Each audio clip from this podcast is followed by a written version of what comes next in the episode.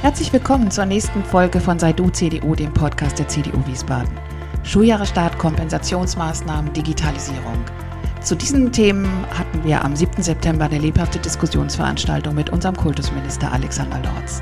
Er hat uns einen aktuellen Einblick gegeben, wie ist der Stand in diesen drei Bereichen.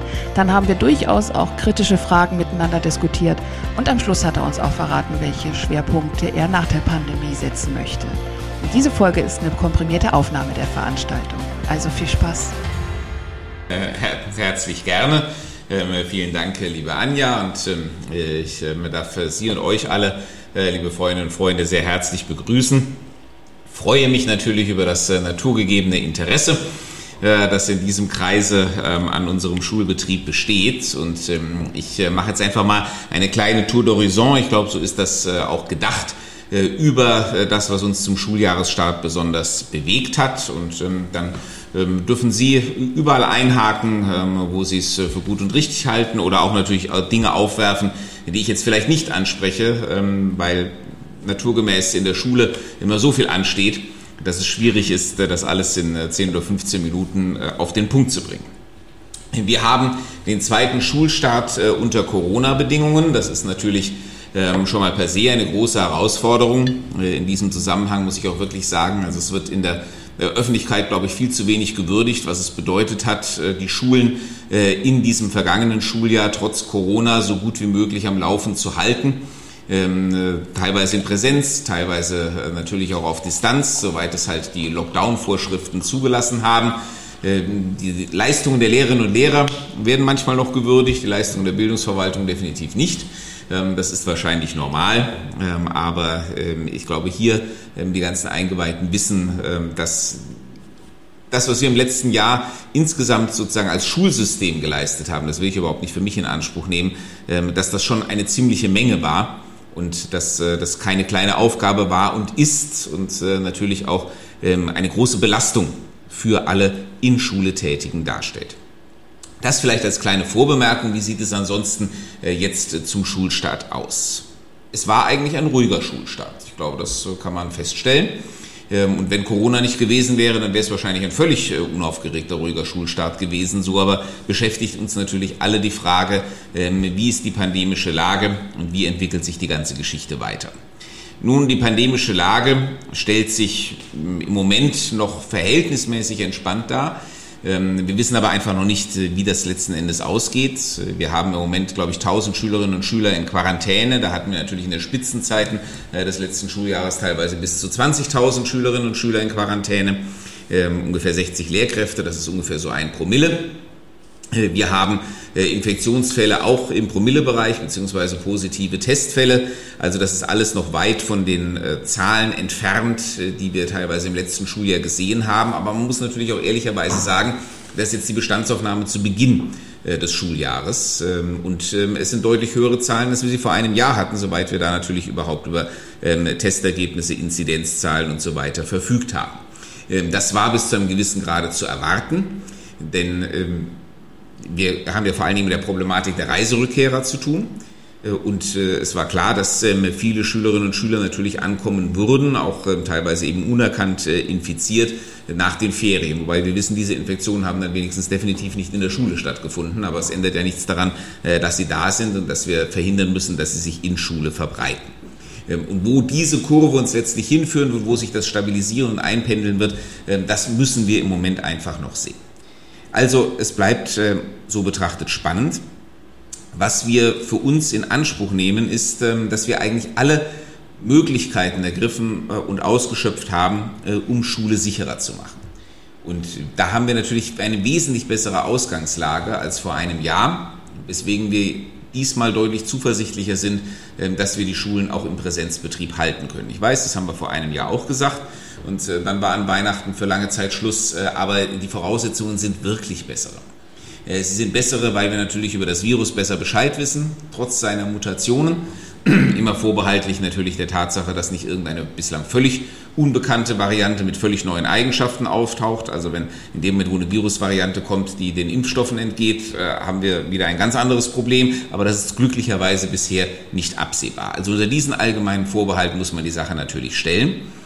Was wir im vergangenen Jahr schon hatten, waren natürlich die allgemeinen Hygienemaßnahmen, äh, die wir auch weiterhin fortsetzen. Ähm, was wir im vergangenen Jahr auch schon hatten, äh, war ähm, die Frage der Masken, äh, wobei natürlich die Maskenpflicht spätestens im Unterricht immer ein Problem per se darstellt.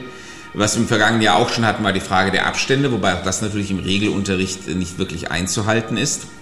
Ähm, aber was wir definitiv nicht hatten, sind natürlich die Tests die wir flächendeckend einsetzen und sind die Impfstoffe. Das vor allen Dingen. Ich meine, die Impfstoffe, auch wenn wir die unter Zwölfjährigen ja nach wie vor nicht impfen können, aber einfach was äh, die grundsätzliche Infektionslage in der Gesellschaft angeht, das ist äh, der große Gamechanger nach wie vor, auch wenn das immer noch viele Leute nicht einsehen wollen, äh, leider Gottes. Ähm, und für die unter Zwölfjährigen haben wir bislang ja auch noch immer die Einschätzung, dass die von dieser Krankheit ähm, kaum betroffen sind, also jedenfalls nicht, was in irgendeiner Form schwere, bedenkliche Verläufe angeht. Das bedeutet nicht, dass man da ähm, jetzt unvorsichtig sein oder es äh, frei laufen lassen dürfte. Aber wir könnten das überhaupt nicht offen halten, wenn wir dieses Phänomen nicht hätten in Abwesenheit von Impfstoff. Also, wir halten natürlich die Hygienemaßnahmen ein. Wir können die Abstände nicht einhalten im Regelunterricht. Ähm, wir haben eine Maskenpflicht, jedenfalls im Schulgebäude, dass die Masken im Freien äh, nicht besonders äh, relevant sind. Das ist mittlerweile auch eigentlich Konsens äh, unter den Medizinern.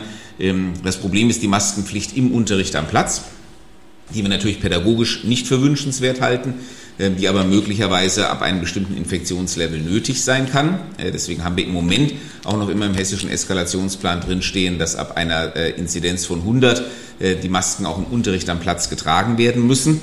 Ähm, wir müssen aber sehen, Sie sehen ja, äh, überall in der Bundesrepublik kommt man im Moment von den Inzidenzen runter. Ähm, der Bundestag hat heute auch beschlossen, dass er mit Inzidenzen jetzt nicht mehr so viel am Hut hat. Äh, also da müssen wir auch schauen, was wir da in Hessen für Konsequenzen daraus ziehen. Das überlegen sich im Moment auch gerade die Experten im Gesundheitsministerium. Ähm, wir haben die flächendeckenden Antigen-Schnelltests, äh, die wir im Normalfall zweimal pro Woche einsetzen, was im Normalfall auch ausreichend sein müsste. Ähm, wir haben, wie gesagt, natürlich die Impfmöglichkeit jetzt auch für die 12- bis 17-Jährigen ähm, und entsprechende Impfaktionen. Und wir haben natürlich das Dauerthema Lüften, das wollen wir nicht vergessen, aber da sind wir auch ähm, anders aufgestellt äh, als im vergangenen Jahr. Im vergangenen Jahr kam diese Lüfterdiskussion äh, um diese Zeit überhaupt erst auf. Äh, und auch die Geräte, die uns da angeboten wurden, das fing ja alles erst so im Sommer und Herbst an. Die waren auch zum Teil sage ich mal, auch ein bisschen Schnellschüsse der Firmen, die damit gearbeitet haben. Das Umweltbundesamt hat im letzten Jahr noch gar nichts davon gehalten. Äh, das hat sich auch geändert. Äh, mittlerweile empfiehlt das Bundesamt das zumindest für die Räume der sogenannten Kategorien 2 und 3. Und wir hatten ja vom Land her schon im letzten Jahr ein entsprechendes Programm zur Finanzierung aufgelegt äh, und haben, das ist jetzt am 31.08. ausgelaufen, aber das wird jetzt mehr oder weniger nahtlos ersetzt durch ein gemeinsames Programm äh, von Land und Bund, ähm, über das morgen der Haushaltsausschuss im Hessischen Landtag Beschluss fassen wird. Und die kommunalen Schulträger haben uns zumindest versichert, dass jedenfalls die Räume der Kategorien 2 und 3 ähm, die das Umweltbundesamt äh, identifiziert hat, alle zum Winter ausgestattet sein werden mit entsprechender Luftfiltertechnik. Bei den Räumen der Kategorie 1 gehen die Meinungen noch ein bisschen auseinander, auch was das Umweltbundesamt angeht und auch unter den Kommunen. Trotzdem, wie gesagt, insgesamt eine ganz andere Lage ähm, als vor einem Jahr. Wir haben gesagt, wir wollen trotzdem vorsichtig sein. Äh, deswegen haben wir das äh, Schuljahr mit zwei Präventionswochen gestartet. Äh, wir sind jetzt ja gerade in der zweiten Präventionswoche. Präventionswoche bedeutet, ähm, wir äh, testen dreimal pro Woche statt nur zweimal. Ähm, Präventionswoche bedeutet auch, wir tragen Masken im Unterricht am Platz, unabhängig äh, von der Inzidenz oder von Eskalationswerten. Uh, und Sie haben äh, vielleicht mitbekommen, jedenfalls im Kollegenkreis ganz sicher, ähm, daraus ist dann ein Klassenfahrtenproblem erwachsen, weil wir noch immer ein, äh, einen Erlass hatten ähm, oder noch haben vom Juni, der eben auch vorsah, dass Klassenfahrten nur möglich sind, wenn die 100er Inzidenz nicht gerissen wird. Äh, wir haben uns ähm, entschieden, äh, diesen Erlass zumindest während der beiden Präventionswochen noch bestehen zu lassen, ähm, weil es einfach auch inkonsistent wäre, äh, wenn man auf der einen Seite sagt, wir müssen wegen der Reiserückkehrer vorsichtig sein, aber auf der anderen Seite sagt, ähm, die Kinder können alle schon mal wieder auf Reisen gehen. Wir brauchen erstmal den Überblick über die pandemische Lage, aber wir bereiten im Moment eine Neuregelung dieses Erlasses auch im Haus vor. Mit etwas Glück können wir den sogar morgen schon publizieren und meine, meine Zielvorstellung ist die, auch so schnell wie möglich jedenfalls von dieser starren 100er Inzidenzregel wegzukommen. Aber natürlich werden wir auch auf Klassenfahrten äh, Vorsicht walten lassen müssen. Und ähm, ich denke, wir werden da auch vor allem mit der erhöhten Testfrequenz äh, arbeiten müssen. Das ist für mich sowieso jenseits der Impfungen, die wir aber wie gesagt für die unter Zwölfjährigen nicht äh, zur Anwendung bringen können, ähm, eigentlich das beste und wirksamste Mittel, äh, diese häufige Testung. Ich weiß, dass das an den Schulen natürlich auch eine Belastung darstellt, ähm, also für die Kinder, aber auch für sie äh, in den Kollegien. Ähm, es geht auch zum Teil von der Unterrichtszeit ab, aber äh, trotzdem erscheint mir das unter all den Einschränkungen, die uns Corona bringt, immer noch als die verhältnismäßig geringste. Und wenn es uns damit gelingt, äh, die Situation in den Schulen stabil zu halten, dann glaube ich, äh, sind wir einen wesentlichen Schritt weiter. Immerhin sagt mittlerweile ja sogar das Robert Koch Institut auf der Grund der Erfahrungen des vergangenen Schuljahres, ähm, dass die Schulen keine Schwerpunkte oder Treiber der Pandemie sind, aber natürlich trotzdem Orte, wo Infektionen stattfinden können, weshalb man da auch weiter vorsichtig sein muss. Das ist im Prinzip im Moment die Corona-Ausgangslage. Vor diesem Hintergrund aber ähm, sind wir jedenfalls nach meiner, ähm, nach meiner Beobachtung reibungslos in den Schulbetrieb gestartet. Das äh, verdanken wir auch den Anstrengungen äh, unserer Schulämter und natürlich der Schulleitungen, was die Lehrkräfteversorgung angeht. Das ist ja eigentlich normalerweise das beherrschende Thema äh, zum Schuljahresstart. Ähm, wir haben wieder ähm, zusätzliche Lehrerstellen bekommen. Im Haushalt sind das zwar nur 70, aber das unterzeichnet die Lage ein bisschen, weil wir viele Stellen entsperrt haben. Netto äh, kommen über 600 äh, Lehrerinnen und Lehrer jetzt neu an die Schulen. Ähm, die Schülerzahl ist allerdings auch ein bisschen gestiegen um 1500. Trotzdem äh, werden wir unter dem Strich weiter die Lehrer-Schüler-Relation verbessern. Äh, wir investieren weiter beispielsweise in den Ganztagsausbau, auch wieder mit unseren 350 äh, Stellen. Wir investieren äh, vor allem in sozialpädagogische Unterstützung.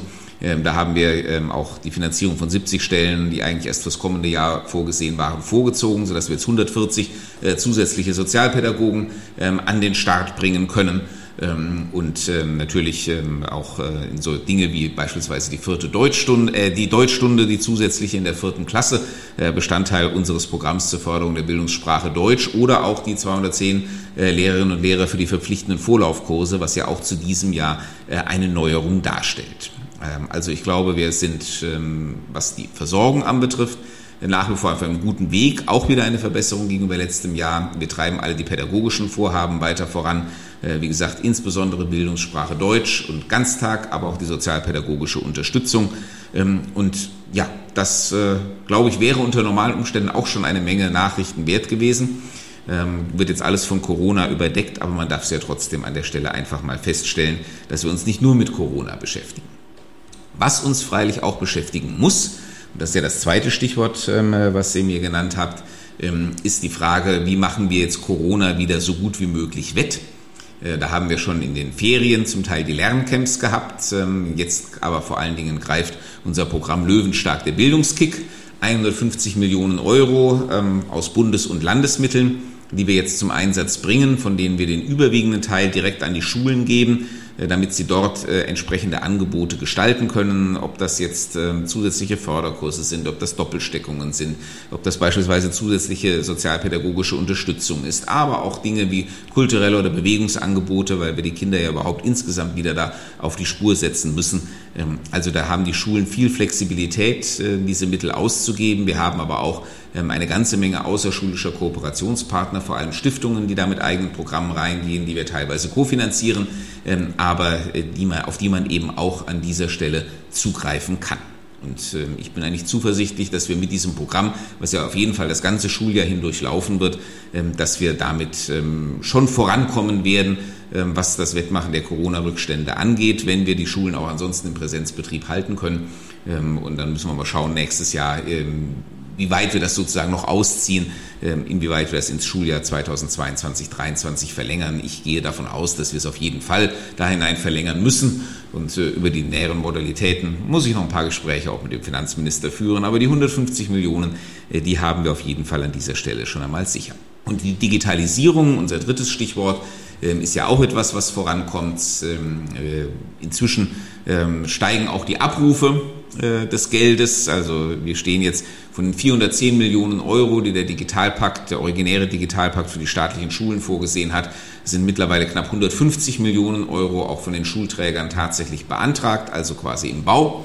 Und da kommen im Moment jeden Monat so 30, 40 Millionen dazu an Anträgen. Also ähm, das hat jetzt endlich auch Fahrt aufgenommen, auch ich glaube dank unserer Taskforce äh, Digitalisierung.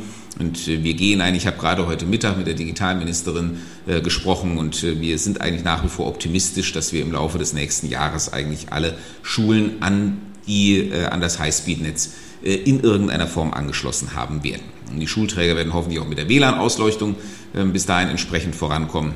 Ähm, die Endgeräte, die wir verteilt haben, knapp 90.000 für die Schülerinnen und Schüler, ähm, haben hoffentlich dort, ich sag mal, die Lücken der Bedürftigkeit geschlossen. Die Lehrerendgeräte, weiß ich, werden jetzt die letzten noch ausgeliefert, aber über 50.000 sind es auch schon. Also das ist jetzt auch nur noch eine Frage, glaube ich, von äh, Tagen oder Wochen.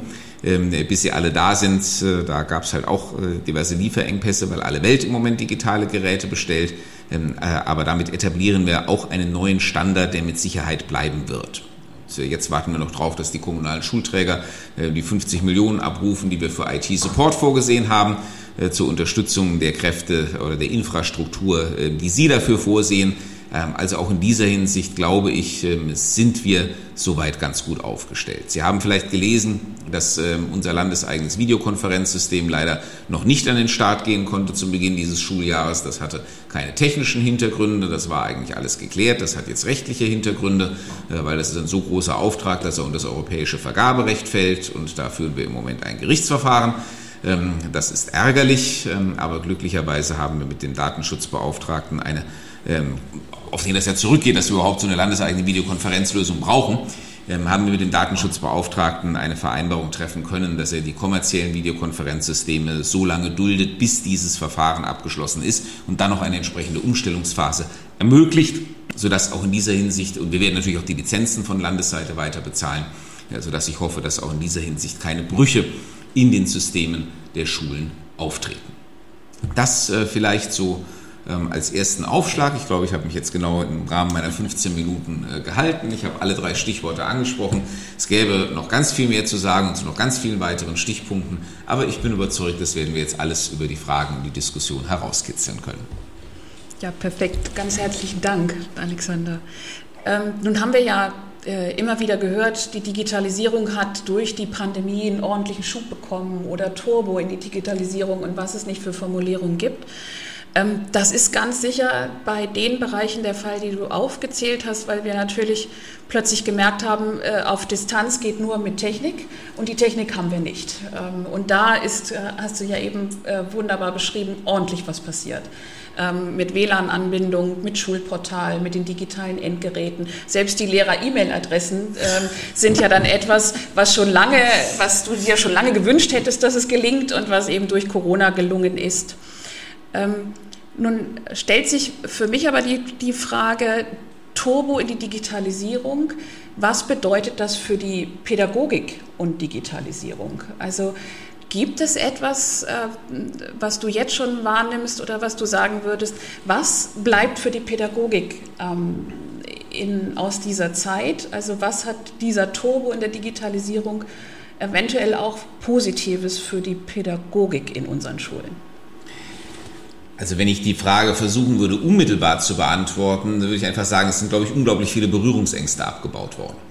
Ähm, aber das ähm, wissen Sie alle wahrscheinlich selbst am besten äh, oder können es im Kollegenkreis beobachten. Äh, ich glaube, dass ganz, ganz viele, ähm, die, naja, nicht so richtig daran wollten, nicht so ganz digital affin waren und dann hat ja auch die Technik nicht funktioniert und dann hat man es lieber gelassen und ist bei den gewohnten Methoden geblieben.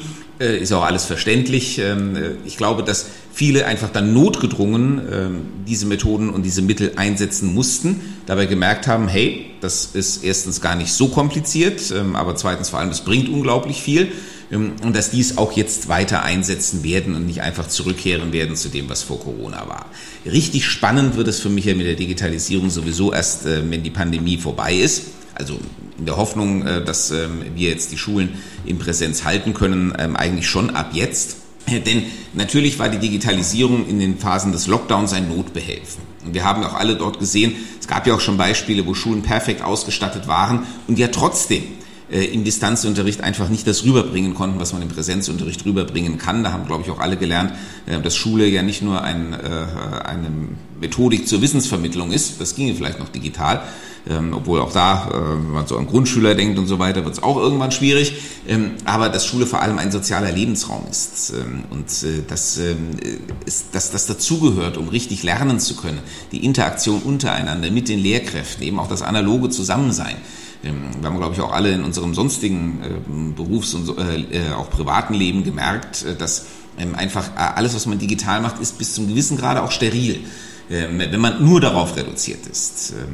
Das, wenn man analog zusammensitzt, dann werden wir Menschen einfach kreativer und innovativer, dann entwickelt man Dinge im spontanen, in der spontanen Interaktion miteinander und Bildung ist eine zwischenmenschliche Veranstaltung, die wird ohne das nicht funktionieren. Das auch, gehört auch zu den Lektionen, die wir gelernt haben. Also deswegen wird der Distanzunterricht ähm, außerhalb der Pandemie immer nur eine Randerscheinung bleiben. Vielleicht an der einen oder anderen Stelle kann man das sinnvoll äh, zusätzlich einsetzen, ähm, aber im Großen und Ganzen werden wir Präsenzunterricht machen. Und das wirklich Spannende ist jetzt, was machen wir mit den ganzen digitalen Möglichkeiten im Präsenzunterricht? Ähm, also wie kann man den Präsenzunterricht gestalten? Wie kann man ihn ergänzen? Ähm, wie kann man ihn spannender machen, illustrativer? Ähm, wie kann man die Schülerinnen und Schüler noch mehr anreizen, die ja natürlich auch auf diese digitalen Medien geeicht sind? Das heißt, die erwarten das ja auch äh, bis zu einem gewissen Grade. Ähm, und diese Form der Bereicherung der analogen Methoden, die ihre Berechtigung behalten, das ist, glaube ich, das wirklich Spannende. Und ich habe schon vor der Corona-Pandemie gesagt, was ich mir vor allen Dingen von der Digitalisierung verspreche, sind ganz andere Möglichkeiten der individuellen Förderung sind ähm, vor allem Diagnosetools, die zum Teil schon existieren. Wenn ich beispielsweise an unser Korb denke, äh, für die Klassen 1 bis 6 im Bereich ähm, Lesen und Rechnen, ähm, die aber zum Teil auch noch entwickelt werden müssen, wobei äh, wir auch wissen, da sind im Moment ganz viele dran. Und äh, ist dann natürlich ein, ein unglaubliches Angebot an Lehrmaterialien, ähm, dass man dann individuell auf die jeweilige Schülerin, den jeweiligen Schüler zuschneiden kann, ohne ähm, dass äh, die Lehrerin oder der Lehrer jetzt händisch ähm, irgendwie versuchen muss, da individuelle Materialsets zusammenzustellen, weil man das eben computergeneriert äh, mehr oder weniger automatisch anbieten kann. Die, äh, die Lehrerin und der Lehrer sollte trotzdem immer draufschauen was man da der Schülerin dem Schüler gibt, aber man äh, sollte sich eine ganze Menge an Recherchearbeit sparen müssen, weil die Materialien einfach verfügbar sind. Dazu müssen sie natürlich erstmal verfügbar werden. Äh, da sind im Moment auch die Schulbuchverlage und andere Akteure schwer aktiv, aber da ist natürlich auch noch ganz, ganz viel zu tun. Wir haben jetzt mit dem Bund gemeinsam eine, die Datenbank Mundo aufgebaut. Äh, die ist ja auch vor einigen Monaten an den Start gegangen, auch Teil des Digitalpakts. Da waren nach meinem letzten Stand irgendwie so 30.000 digitale Unterrichtseinheiten drin. Das ist schon mal sehr schön, aber Sie alle wissen, wenn wir alle unsere Jahresstufen zusammennehmen, alle unsere Fächer zusammennehmen, dann brauchen wir sehr, sehr, sehr viel mehr als 30.000 ähm, Unterrichtseinheiten, wenn wir dort wirklich eine entsprechende Auswahl haben wollen. Aber ich setze darauf, dass dieser Prozess einfach im Gange ist, noch nicht mehr abreißen wird und dass man das alles sukzessive weiter befüllen wird. Und je mehr Material wir zur Verfügung haben, je besser die Algorithmen werden, äh, umso individueller ähm, kann dann auch wirklich das äh, Lernen digital zugeschnitten werden, auch wenn dann sozusagen die konkrete Umsetzung vor Ort eben wieder analog erfolgt. Und auf diese Verzahnung bin ich ehrlich gesagt wahnsinnig gespannt. Da bin ich überzeugt davon, in äh, fünf bis zehn Jahren wird Schule wirklich eine ganz andere sein als vor Corona, aber im positiven Sinne. Ähm, nun haben wir gerade auch Bundestagswahlkampf und im Wahlprogramm der CDU für, ähm, äh, für diesen Wahlkampf steht unter Digitalisierung auch der, der Plan, bundesweite Bildungskompetenzzentren einzurichten. Ist schon irgendwie ein bisschen klarer als das, was da drin steht, was man darunter verstehen kann?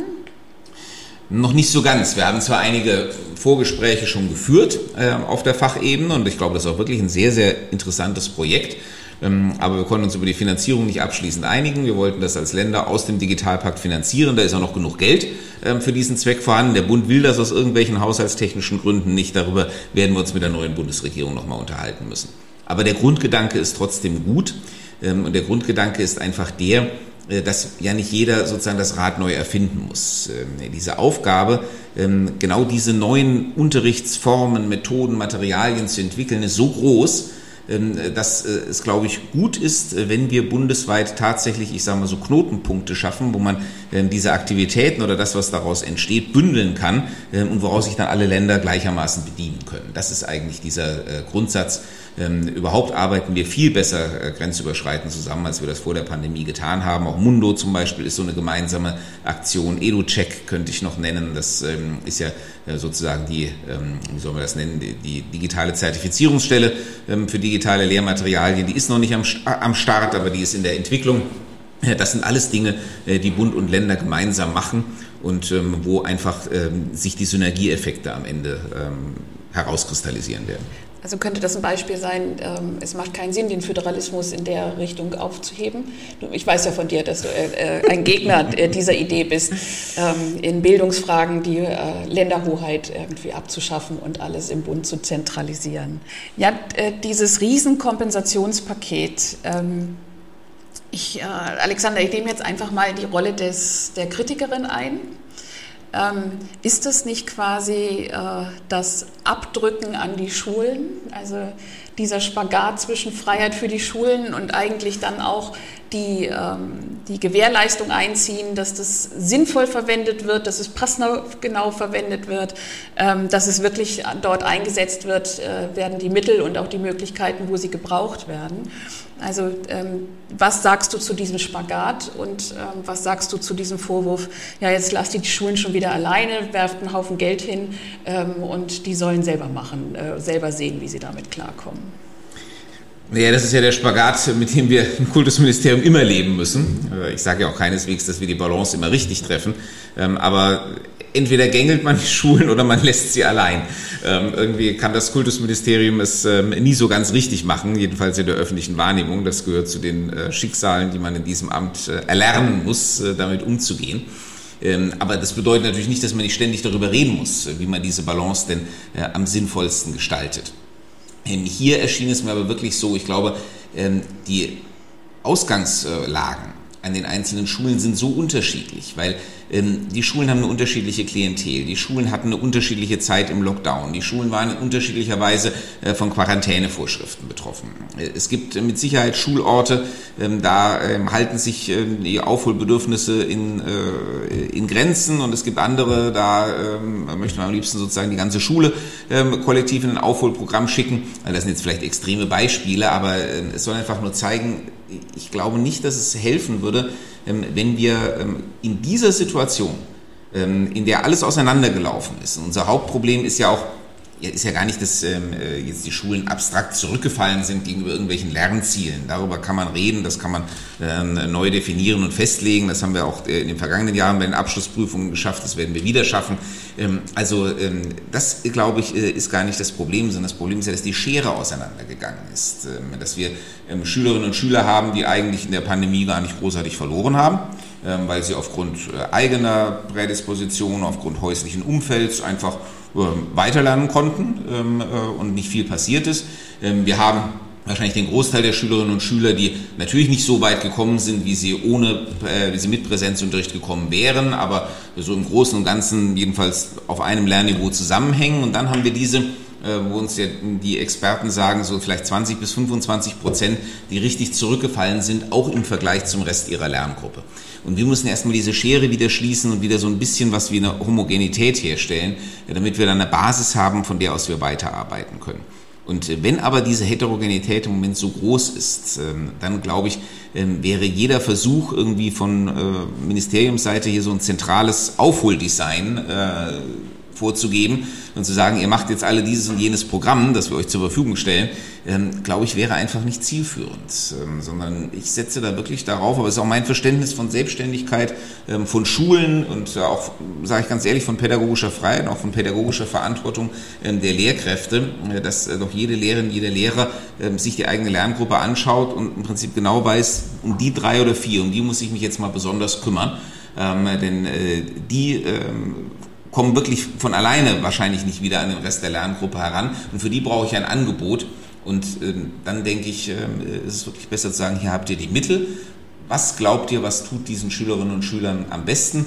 Ähm, als äh, von oben zu sagen, wir wissen, was denen am besten tut, hier habt ihr das Programm. Ja, und an der Stelle kam ähm, aus der Runde äh, sehr plastische Schilderung, wie hoch der Verwaltungsaufwand jetzt in der einzelnen Schule sein kann, wie viel Arbeit man damit hat, wenn man jetzt diese Mittel hat und die Möglichkeit nutzen will und ähm, was man dann einfach tun muss in Richtung auch Rechenschaftsbericht, in Richtung Prüfung, ähm, was, was schaffe ich jetzt an, ähm, sichte ich die unterschiedlichen Möglichkeiten, bewerte ich die unterschiedlichen Möglichkeiten. Ja, und da kam natürlich die Frage, was absolut verständlich ist, Mensch, kann man das nicht irgendwie anders machen? Kann man das nicht irgendwie äh, den Schulen erleichtern? finde irgendwie, das ist so das Dilemma dieses Spagats. Also äh, entweder man nimmt es den Schulen ab, äh, dann muss man aber auch, dann bestimmt man von außen, äh, was äh, der Schule zwangsverordnet wird als Maßnahme, oder äh, die Schule kann selbstständig eben äh, Dinge organisieren und dann fallen genau diese Verwaltungsaufgaben mit an. Oder ähm, gäbe es da eine Alternative, weil ich gerne auch in die Runde fragen würde, wie sollte es denn dann anders sein? Die Frage würde ich ehrlich gesagt gerne auch stellen, weil Anja Schöpert die ähm, Alternative ja wirklich hintreffend beschrieben. Ähm, wenn wir sagen, wir nehmen das den Schulen alles ab, dann müssen sie natürlich auch das nehmen, was wir ihnen vorsetzen. Wenn wir sagen, wir ähm, geben ihnen die Freiheit, äh, ich weiß, dass das äh, auch mit zusätzlicher Arbeit verbunden ist. Und natürlich haben wir alle die Zielsetzung, die nach Möglichkeit zu minimieren. Also Deswegen ist wirklich die Frage, dann lassen Sie uns darüber reden, auf was kann man verzichten, was kann man an dieser Stelle günstiger und besser machen.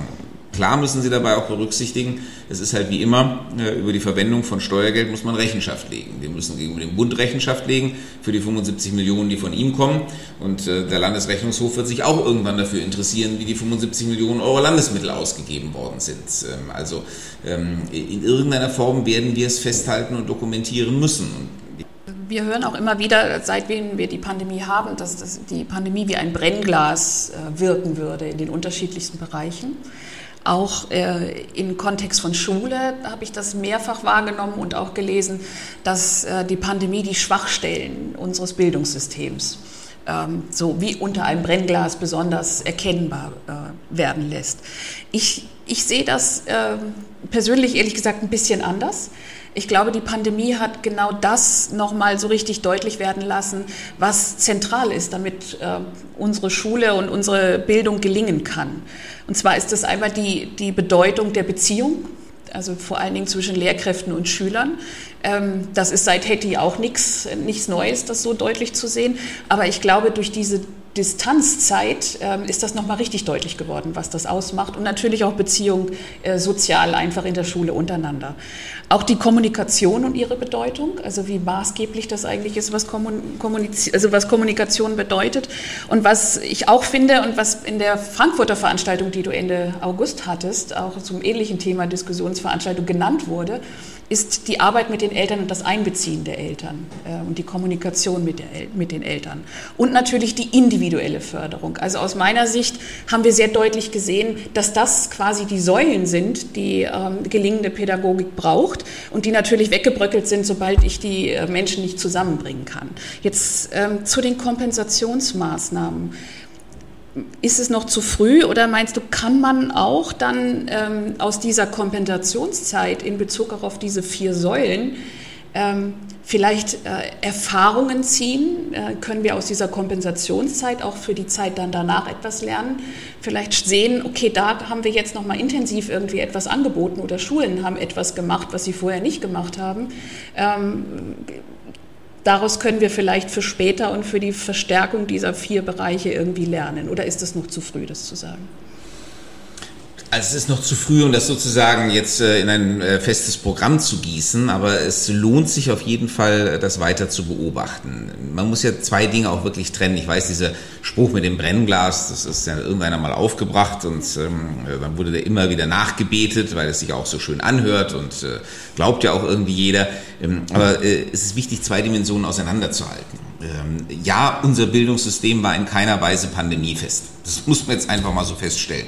Ähm, das Szenario gab es nicht. Äh, das Szenario, dass äh, wir Schulen schließen, ähm, die Schülerinnen und Schüler nach Hause schicken und irgendwie auf Distanz beschulen müssen, äh, das, dafür gab es in der Tat keinen Plan im Kultusministerium, dafür gab es auch keine Studie, wie man das macht, keine Handreichungen, einfach gar nichts. Das kann man jetzt äh, als Versäumnis ähm, bezeichnen, aber ähm, ich meine, wenn wir alle nochmal ehrlicherweise zurückdenken, ähm, bis zum März 2020 hat sich auch kein Mensch Gedanken über so ein Pandemieszenario gemacht. Ich weiß, es gab so ein paar berufsmäßige Katastrophenschützer, die haben das mal äh, in Gedanken durchgespielt. Äh, ich habe auch gefunden, als das im März losging, dass wir im Kultusministerium einen Pandemieplan haben. Den habe ich mir dann gezogen, dann haben wir ihn durchgelesen, dann haben wir ihn in die Tonne gesteckt, weil man damit nichts anfangen konnte. Das ist dieses Szenario, das wir dann wirklich hatten, das hat sich keiner in dieser Form äh, richtig ausmalen können. Das wird sicherlich, möge Gott verhüten, dass uns nochmal so eine Pandemie erwischt, ähm, aber wir wissen es ja nicht und ähm, natürlich, wenn es passieren sollte, werden wir dafür anders gewappnet sein äh, beim nächsten Mal. Ähm, aber diese Kritik ist wohl feil, nach dem Motto, äh, das war eine Schwachstelle im Bildungssystem, äh, wir konnten keinen Distanzunterricht und wir waren nicht auf einen Pandemiefall eingerichtet. Äh, viel interessanter ist die Frage, ähm, was für andere äh, Schwachstellen äh, sind denn möglicherweise zutage getreten. Gut, dann nennt man immer die Digitalisierung. Ich meine, das wissen wir auch, dass die digitale Ausstattung der Schulen im März 2020 nicht ideal war. Wir hatten ja auch ein Programm oder wir haben ein Programm, ähm, digitale Schule Hessen, das ursprünglich eben äh, darauf ausgelegt war bis 2024, wir hatten uns das so schön ausgemalt für die ganze Legislaturperiode. Am Ende wollten wir alle Schulen angeschlossen haben und das haben wir natürlich massiv beschleunigt. Wir wollen jetzt zwei Jahre früher fertig sein mit dem, was in diesem Plan ausgedacht war und ich verstehe auch alle, denen das auch noch immer zu langsam geht. Ähm, aber wenn ich gerade jetzt auf die Bereiche komme, die du angesprochen hast, Anja, ähm, das sind ja Bereiche, wo man sicherlich auch sagen kann, ja, das hätte besser sein können, also gerade was Kommunikationsstrukturen angeht. Natürlich haben wir uns im analogen Unterricht ähm, sehr darauf verlassen, dass wir die Schülerinnen und Schüler täglich vor uns haben und ähm, dass ähm, alles, was zu klären ist, sich dann in dieser Kommunikation direkt vor Ort in der Schule klären lässt. das war vielleicht auch eine zu optimistische Annahme. Und ich könnte mir vorstellen, dass wir gerade in der Kommunikation auch mit Eltern oder überhaupt auch äh, im Einbeziehen des häuslichen Umfeldes der Schülerinnen und Schüler, ähm, dass da eine neue Dimension in die Kommunikation kommt. Ähm, weil Lehrerinnen und Lehrer jetzt ja auch geschaut haben, wie erreiche ich die Schülerinnen und Schüler zu Hause. Ich meine, es fängt ja schon mit so, natürlich mit so primitiven Dingen an, dass man mal die E-Mail-Adressen von allen äh, beieinander hat, äh, damit man sie anschreiben kann. Das war ja auch nicht überall der Fall. Das hoffe ich doch dringend, dass, dass, dass diese Dinge jetzt jedenfalls überall gepflegt werden. Die Lehrer-E-Mail-Adressen haben wir ja schon angesprochen. Ähm, auch das sind alles Dinge, da kam man vor Corona irgendwie mit aus, ähm, aber es war sicherlich nicht ideal und das wird nach Corona anders sein. Ähm, aber um es wirklich umfassend ähm, diese Dinge zu bewerten, äh, die eben auch die Herausforderungen im äh, Unterricht ohne Pandemie betreffen, das ist ja für mich das eigentlich Interessante. Ähm, äh, was können wir aus Corona lernen für den Unterricht ohne Pandemie? Wir müssen auch sicherlich für eine mögliche zukünftige Pandemie lernen. Ähm, das ist schon richtig, aber das äh, ist trotzdem nicht die vorrangige Aufgabe, sondern die vorrangige Aufgabe ist, ähm, was lernen wir daraus für das Leben ohne Pandemie? Und ähm, dann äh, muss man nämlich auch bestimmte ähm, Schwachstellen, wenn man so will, ähm, auch mal wieder der anderen Dimension zuordnen, die eben zur Pandemie gehören und sich auf das konzentrieren, was wirklich auch im ganz normalen Betrieb ähm, verbesserungsfähig ist. Und äh, gegen Ende der Veranstaltung habe ich dann den Alexander Lorz gefragt, ähm, wenn wir denn die Pandemie hinter uns haben und wir alle hoffen ja, auch wenn wir da noch eine Weile mit zu tun haben werden, ganz klar, aber wir alle hoffen, dass wir uns da auf der Zielgeraden befinden. Und wenn sie dann endlich vorbei ist, ähm, welche thematischen Schwerpunkte möchte er in dieser Legislaturperiode setzen? Und auch das hat er uns verraten. Also ähm, gut, wenn wir wirklich mal alles, was mit der Pandemie zusammenhängt, ähm, beiseite legen, also weil ich glaube, dieses Schuljahr wird noch voll im Zeichen eben zum Beispiel von Löwenstark stehen. Ich meine, es ist immer noch besser. Das Schuljahr steht äh, im Zeichen dieser ganzen Aufhol-, Kompensations- und sonstigen äh, Unterstützungsmaßnahmen als im Zeichen eines Lockdowns. Das wäre also schon eine wesentliche Verbesserung, aber das zähle ich jetzt nochmal unter Pandemie. Ähm, was wir für Lehren daraus ziehen, für die Frage Digitalisierung, haben wir schon behandelt, lege ich jetzt auch mal beiseite. Ähm, ich, hab, ähm, ich habe zwei Punkte, die ich gerne noch auf den Weg bringen würde. Jetzt mal jenseits der Dinge, die wir alle auch im Koalitionsvertrag haben, sowas wie Ganztagsausbau, äh, wie gesagt, sozialpädagogische Unterstützung, das sind ja alles Dinge, die laufen weiter. Aber ich habe wirklich auch zwei pädagogische äh, Interessen. Und jetzt kommt möglicherweise noch ein drittes äh, dazu. Ähm, das eine ist, ähm, das kennen Sie bereits, weil damit habe ich die Legislaturperiode begonnen. Ähm, das ähm, war das Schwerpunktthema meiner KMK-Präsidentschaft 2019, unmittelbar bevor die Pandemie zuschlug. Ähm, das ist die Bildungssprache Deutsch. Ähm, da haben wir auch ein Maßnahmenpaket auf den Weg gebracht, aber ähm, das ist, ich sage mal, natürlich ein bisschen stecken geblieben äh, auf dem Weg. Da wollten wir eigentlich schon viel weiter sein mit der Implementation. Das ging aber nicht wegen Corona. Und da möchte ich gerne noch so viel wie möglich verwirklichen äh, in dieser Legislatur. Den Rest müssen wir dann wahrscheinlich in der nächsten Legislatur machen. Das Zweite, äh, das ist, glaube ich, noch weniger bekannt, obwohl es auch schon mal kommuniziert war, ist, ähm, mich interessieren schon auch ähm, die mathematisch-naturwissenschaftlichen Fächer.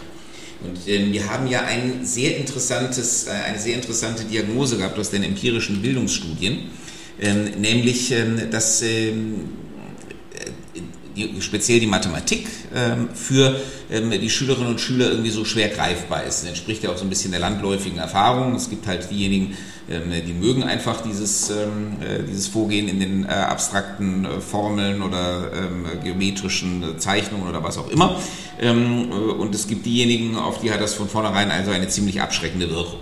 dann haben wir es ja versucht, mit anwendungsorientierten Textaufgaben weiterzukommen.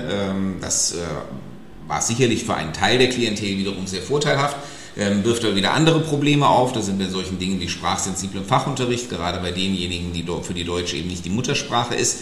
Und ähm, ich wollte mir gerne mal die Frage stellen, können wir irgendwas an der Didaktik, ähm, speziell der Mathematik, aber auch der Naturwissenschaften insgesamt verändern, ähm, um das Ganze für die Schülerinnen und Schüler noch attraktiver oder eingängiger zu machen. Und äh, dazu haben wir eine Expertenkommission äh, einberufen unter der Leitung von Professor Köller, der das äh, dazugehörige Leibniz-Institut äh, für äh, Didaktik der MINT-Fächer äh, in Kiel leitet ähm, und haben noch eine ganze Reihe anderer interessanter Experten damit hineingepackt. Und ähm, die wollen im nächsten Frühjahr ähm, ihre äh, Empfehlungen vorlegen und ähm, äh, auf dieser Basis würde ich gerne auch im MINT-Bereich versuchen, noch ein bisschen was pädagogisch anzustoßen. Und der dritte Punkt, der ist überhaupt noch nicht kommuniziert, das sage ich jetzt nur mal in diesem Kreise, und das ist ein bisschen auch ein Ausfluss natürlich der Pandemie. Ähm, ich glaube, dass wir uns über die äh, informatische Grundbildung ähm, unserer Kinder noch ein bisschen mehr Gedanken machen müssen und dass wir auch versuchen müssen, damit früher anzusetzen. also nicht erst äh, dann im Wahlpflichtbereich und dann ja auch nur für einen Teil der Schülerinnen und Schüler, sondern äh, dass wir da etwas auch schon in der Grundstufe einrichten müssen das, da denken im Moment ein paar äh, bei uns im Ministerium darüber nach, äh, wie man das machen kann. Aber das ist auf jeden Fall auch eine Sache, wo ich äh, in dieser Legislaturperiode noch gerne was anstoßen und auf den Weg bringen möchte. Dann war ich eigentlich schon dabei, mich bei Alexander Lotz zu bedanken und alle Teilnehmenden zu verabschieden. Und dann kam noch eine ganz spannende Nachfrage und zwar bezog sie sich auf darauf, wie schaffen wir es eigentlich, unseren Schülerinnen und Schülern wieder verstärkt und noch stärker die Werte zu vermitteln, die einfach wichtig sind ähm, für die, den Erhalt unserer freiheitlich-demokratischen Gesellschaftsordnung, für den Erhalt eben unserer Gesellschaft als Basis. Und äh, darauf hat er Folgendes geantwortet. Ich kann Ihnen da auch nur recht geben, das ist ja ein Dauerthema. Ich hoffte eigentlich, ähm, dass wir dafür jetzt schon ganz gut aufgestellt sind. Äh, wenn ich beispielsweise an unsere Handreichung dazu Grundrechtsklarheit denke, die wir auch noch vor Corona im Jahre 2019 herausgebracht haben. Und ähm, an die vielen Projekte, die wir haben, ähm, äh, über Gewaltprävention, Demokratie lernen und was ja alles so in diese Richtung geht, auch die Zusammenarbeit dort äh, mit anderen Ministerien. Aber wir sind natürlich auch da weiter offen. Es ist absolut ein, ein zentrales Thema. Ähm, äh, und wenn Sie äh, eine Idee haben, wie wir unsere Ausstattung in dieser Hinsicht noch weiter verbessern können, dann ähm, freue ich mich herzlich gerne auf Ihren weiteren Input. Äh, wie schaffen wir es auch, die Eltern wieder also zu den Werten zu bringen, die irgendwie Grundlage unserer das Demokratie ist, sind? Wenn ich dann so die, die Kommunikationsweise während der Pandemie mir ansehe, die dann zunehmend entgleitet, haben wir grundsätzlich, glaube ich, als Gesellschaft da ein Thema umso wichtiger, äh, dass äh, die Bundestagswahl richtig alles geht. ja, ähm, aber, der Werbeblock äh, muss auch sein. Der, der Werbeblock muss auch sein. also politische Bildung ist im Wahlprogramm enthalten. Übrigens Bildungssprache Deutsch auch. Mhm. Weiß, weiß nicht, ob das mit der KMK-Präsidentschaft auch ein bisschen zu tun hat. Aber nichtsdestotrotz, das alleine ist ja nicht das Entscheidende. Und die Schule ist natürlich ein ganz wichtiger Lebensbereich bei der Frage. Ähm, ja, schauen wir auch da, wie wir weiterkommen. Ja, liebe Hörerinnen und Hörer, das war die komprimierte Aufnahme unserer Diskussionsveranstaltung mit unserem Kultusminister Alexander Lorz. Ähm, wenn Sie für weitere Folgen äh, dieses Podcasts Anregungen haben, thematische Wünsche haben oder auch irgendwie sagen, oh, das wäre spannend, den mal zu hören, schreiben Sie es mir gern an podcast-wiesbaden.gmx.de. Bis zum nächsten Mal, Ihre Anja Schöpe.